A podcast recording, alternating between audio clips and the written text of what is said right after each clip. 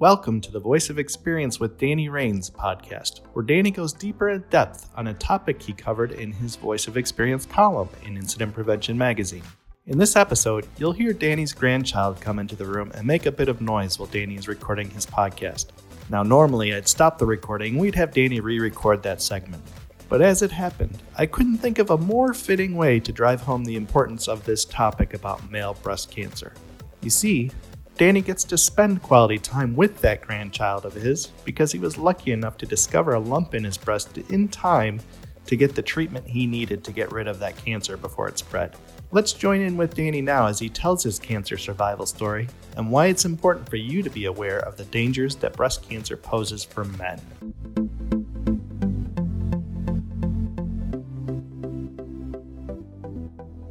As we did last time, we will talk about the uh, article, the last article was in the last edition of IP Magazine, and this one's pretty, it's pretty significant to me, uh, and very, very reminiscent because we're coming up on an anniversary here next, well, Sunday or Monday, choose you one because it was actually occurred on uh, Leap Day, February 29th, which only comes around about every four years, but four, or five years ago, uh, I underwent a surgery and uh, had a had a traumatic event happen. Um, and what I want to do is recount some of the things that happened that led up to the surgery. And uh, I think as I started off in the in the article in IP magazine about my battle with cancer, and it was my cancer story. Uh, the family and I were actually on a late summer vacation uh, down on down somewhere in Florida, and uh, I had uh, gone back to the room and was uh, working there a little bit. I don't never quit working hardly, and uh, the housekeeping came in and damp mopped a big old, pretty nice marble tile floor, just slick as glass. Well, I got up to walk across the room and slipped down and fell backwards and hit a door frame on the way down and then hit my head on the car, on the tile and I actually had a, a slight concussion. So, well, they took me to the hospital and did a CT scan. They did all that. And of course, I'm hard headed. If I fell on my foot, I'd have really hurt myself, I guess. But I fell and hit my head. and uh, I was all right. I was just had a headache there for a day or two, and we survived that. Well, a few weeks later, back home, I actually found something that was that was uh, not supposed to be there, and I thought it was related to the fall. I said, "Well, it's probably a bruise or something," and uh, it, it, you know, it didn't go away. So I went to my doctor for a checkup, and he said, "Oh, it's just fatty tissue." He said, "Don't worry about it." And so he said, "I said, okay." Well, two or three weeks later, it had not gone down, had not changed a bit, still felt the same. And I told Vicki, my wife, I said, check this out right here. And she started to do an examination on me. She said, You need to go to the doctor. And I said, Well, I've already been once. And she said, Well, you need to go back. I went back to the family doctor and I told him what had happened. I said, This thing ain't changed a bit. You need to take a closer look at it. Well, it didn't take him but about 30 seconds. He said, You need to go across the street where the hospital's at and go to uh, go to the to the women's center. That, that, that went over really good with me. Uh, and have a mammogram. And I'm going, Oh, come on, you got to be kidding. And so uh, I had never personally ever heard of a man having breast cancer before until now, or then, you know. And since then, I've I've actually I've been acquainted with several, and it's it's more than you think because people don't talk about it very much. But I know for the first two or three years after my surgery, everywhere I went, I told men everywhere, you better check yourself or get somebody to check you if you if there's ever a doubt. You know, you need to get it looked at. And uh, well, long story short, I went over to the women's center, and here I go bouncing in, big old six foot, two hundred and forty five pound gorilla and all the ladies look around at me really weird. And I go in and they're expecting me and I said, okay, I can just do this. So And so I went in and had the mammogram. Well, when the mammogram was done, they looked at the picture and they said, Well, you need to go upstairs and do a sonogram. Well, I knew where this was headed. I just, you know, you just have this gut feeling that this ain't right. And so I went upstairs and uh, did a sonogram. And as soon as I finished, you know, I'm sitting there watching the TV camera on the sonogram, and I'm looking at this black spot, and it looks like it got tree roots growing out of it. And these these were the where it was uh, metastasizing out of the the nucleus of the cell, and and the cancer was, you know, in a tube right behind my breast. It's tubular carcinoma was the name of it. And if if a man is going to have breast cancer, that's usually where it's at. It's right behind the nipple of the breast. And I thought to myself, this cannot be happening to me. Uh, yeah, it was. so they immediately sent then said, well, we need to do a biopsy. And this now that's getting on in toward Christmas now. So so they sent me to do a biopsy. And of course, when you do a biopsy, uh, it takes a little while to get the results back. And in the meantime, they did a genetics test. And just, I had to go to another hospital for that just to see history, uh, family history, if anybody ever had this. And sometime after the first of the year, it's about January the 5th or 6th. And I was, I was in upstate New York doing a job uh, for a utility company up there. And I got a call from my family doctor. He said, Well, you need to come in and see me. And I said, Well, it's going to be a few days before I can get there because I'm in New York. He said, Okay, no rush. I said, Really? Well, I finally went to him and he referred me to a breast surgeon uh, at Piedmont Henry, up the next little town up the road from where we're at. And Piedmont is one of the big hospital chains around Atlanta. And I went in to see uh, uh, Scott Timbert, and he looked at all my information, looked at my genetics test, and he says, "Okay." He said, "You have stage two breast cancer." I said, "Hmm." Kind of figured that. He said, "Wendy, when would you like to get this taken care of?" And I said, "Well, what are you going to do?" He said, "Well, we got to do a mastectomy." And I and I said, "Well, yesterday." I said, "I don't want this thing growing inside me anymore." And he said, "Don't worry about it." He said, "It's been there four or five years." I said, "Really?" And, and I'm just now finding it. He said, it's just big enough for you to find. And I mean, if you really physically touched it, it was about the size of a, I don't know, a, a black eyed pea, just a little knot. Well, he told me that uh, it had been there that long, and you know we we wouldn't be able to get it off. Now this was in January, and he set the surgery date up for February the 29th on Leap Day. And, and of course, I wasn't worth a toot for nothing. You know, for the whole time I was waiting to get this surgery, I was uh, very sleepless nights and very concerned, praying a lot, things saying, God, what are you doing to me? Why are you doing this to me? And uh, February 29th, we finally rolled around and we were at the hospital that morning about uh, six o'clock. And about 6 30, 45, they took me back and prepped me for surgery. And and uh, we wound up uh, going into surgery about seven o'clock, and I woke up in recovery about ten o'clock, ten or ten thirty.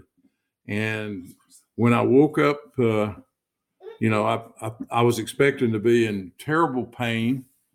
Uh, I wasn't. You know, it's really strange. I had two dra- two drain tubes, two hemovacs that where there was kind of pulling the fluids out, and basically all he did was he just lifted the skin up and cut the tissue out all the way to my breast, chest bone, rib cage, and then put the tissue back down and glued it right back down. Uh, so no nerve endings were affected. You know, it was just the strangest thing. I mean, you just expect a horrible outcome and it turned out to be nothing. Well, he told me once I woke up in recovery and got back to the room, and I went home the next day. I didn't spend but one night in hospital. And he says the margins were good. Well, I didn't understand what a margin was at that time. And a margin is the length of the metastomy, a uh, mast- where it goes metastasizes away from the tumor itself. And he said it. He said we took two lymph nodes and they were they were clean. They were not they were not cancerous. He said had it got into the lymph node, the lymphatic system, he said you'd have you'd have had bookoodles of problems. I mean, all kind of problems. So the fact that I didn't wait any longer than I had to, and I found it and actually went in there and got it taken care of is probably what saved my life. He said, he told me, he said, this could be a life ending event for you. And I said, wow, thank you. and of course, at the end of the day, uh, we wound up on a treatment plan. Um, I didn't have to take any radiation. I didn't have to have to take any chemo from it at all. And they put me on a cancer drug called tamoxifen. And I took that a pill, one pill every day for the last five years. Matter of fact, I think Sunday, the 28th, will probably be my last pill. Uh, that'll be five years to the date that uh, they, you know, had the surgery and removed it. I have since been an advocate of male breast cancer. Uh, it's really cool. You go into the the oncologist, you go into the cancer doctor, and all things on the walls, women. I mean, with breast cancer. The statistics say that one out of seven women, I think, no, one or two out of seven, every seven women will have probably have breast cancer of some kind in their lifetime. And one tenth of 1%, okay, of men run the risk of cancer.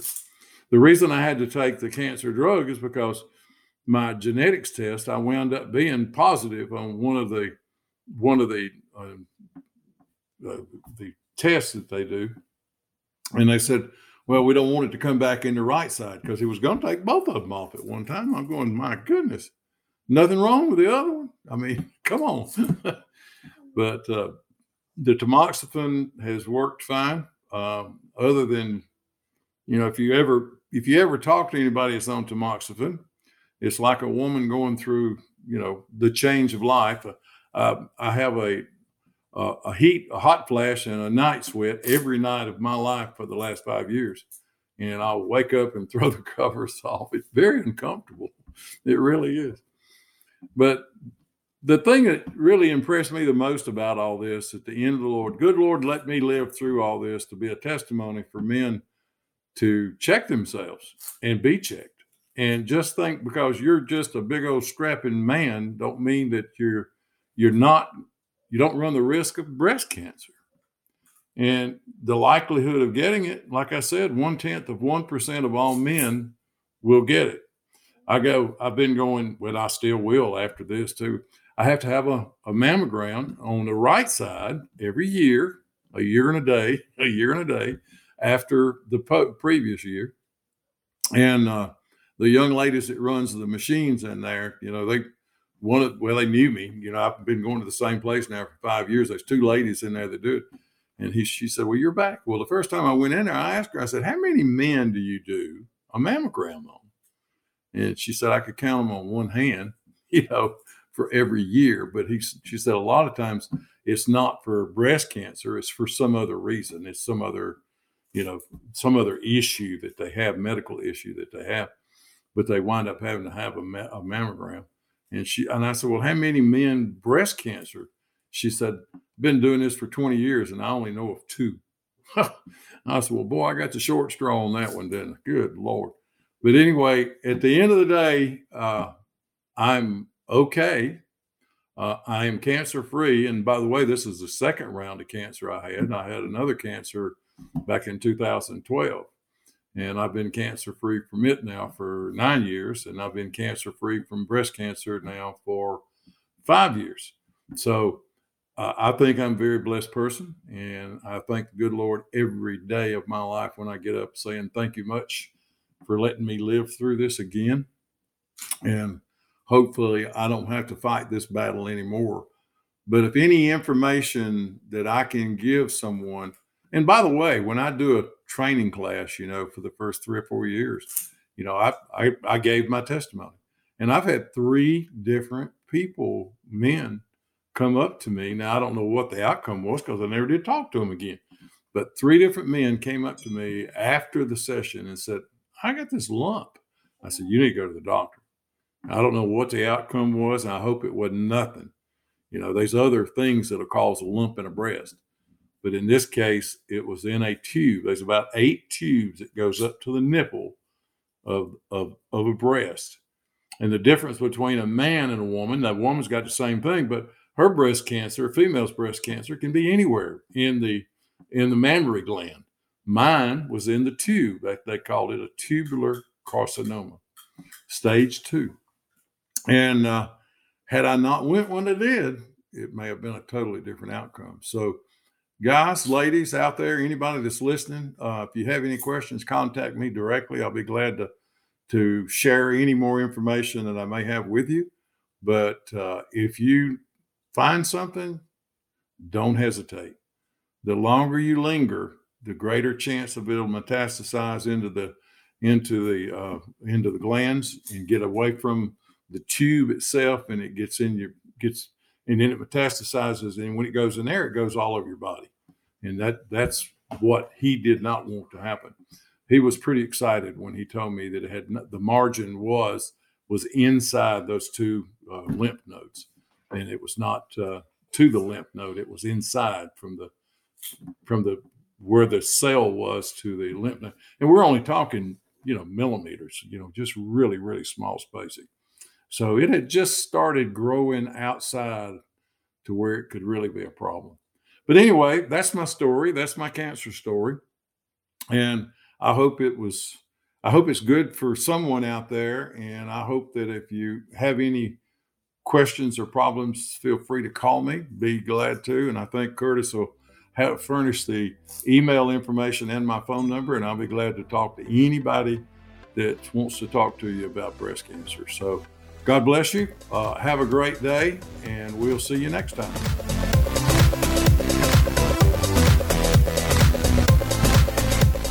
Thank you for joining us for this Voice of Experience podcast. If you'd like to learn more about male breast cancer and what you can do to detect it, visit the American Cancer Society at cancer.org. Or if you'd like to reach out to Danny directly, we have included his contact info in this episode's description text. Additionally, if you'd like to listen to more of our podcasts, go to our website at incident-prevention.com slash podcasts or search for Incident Prevention wherever you get your podcasts from. Until next time, stay safe.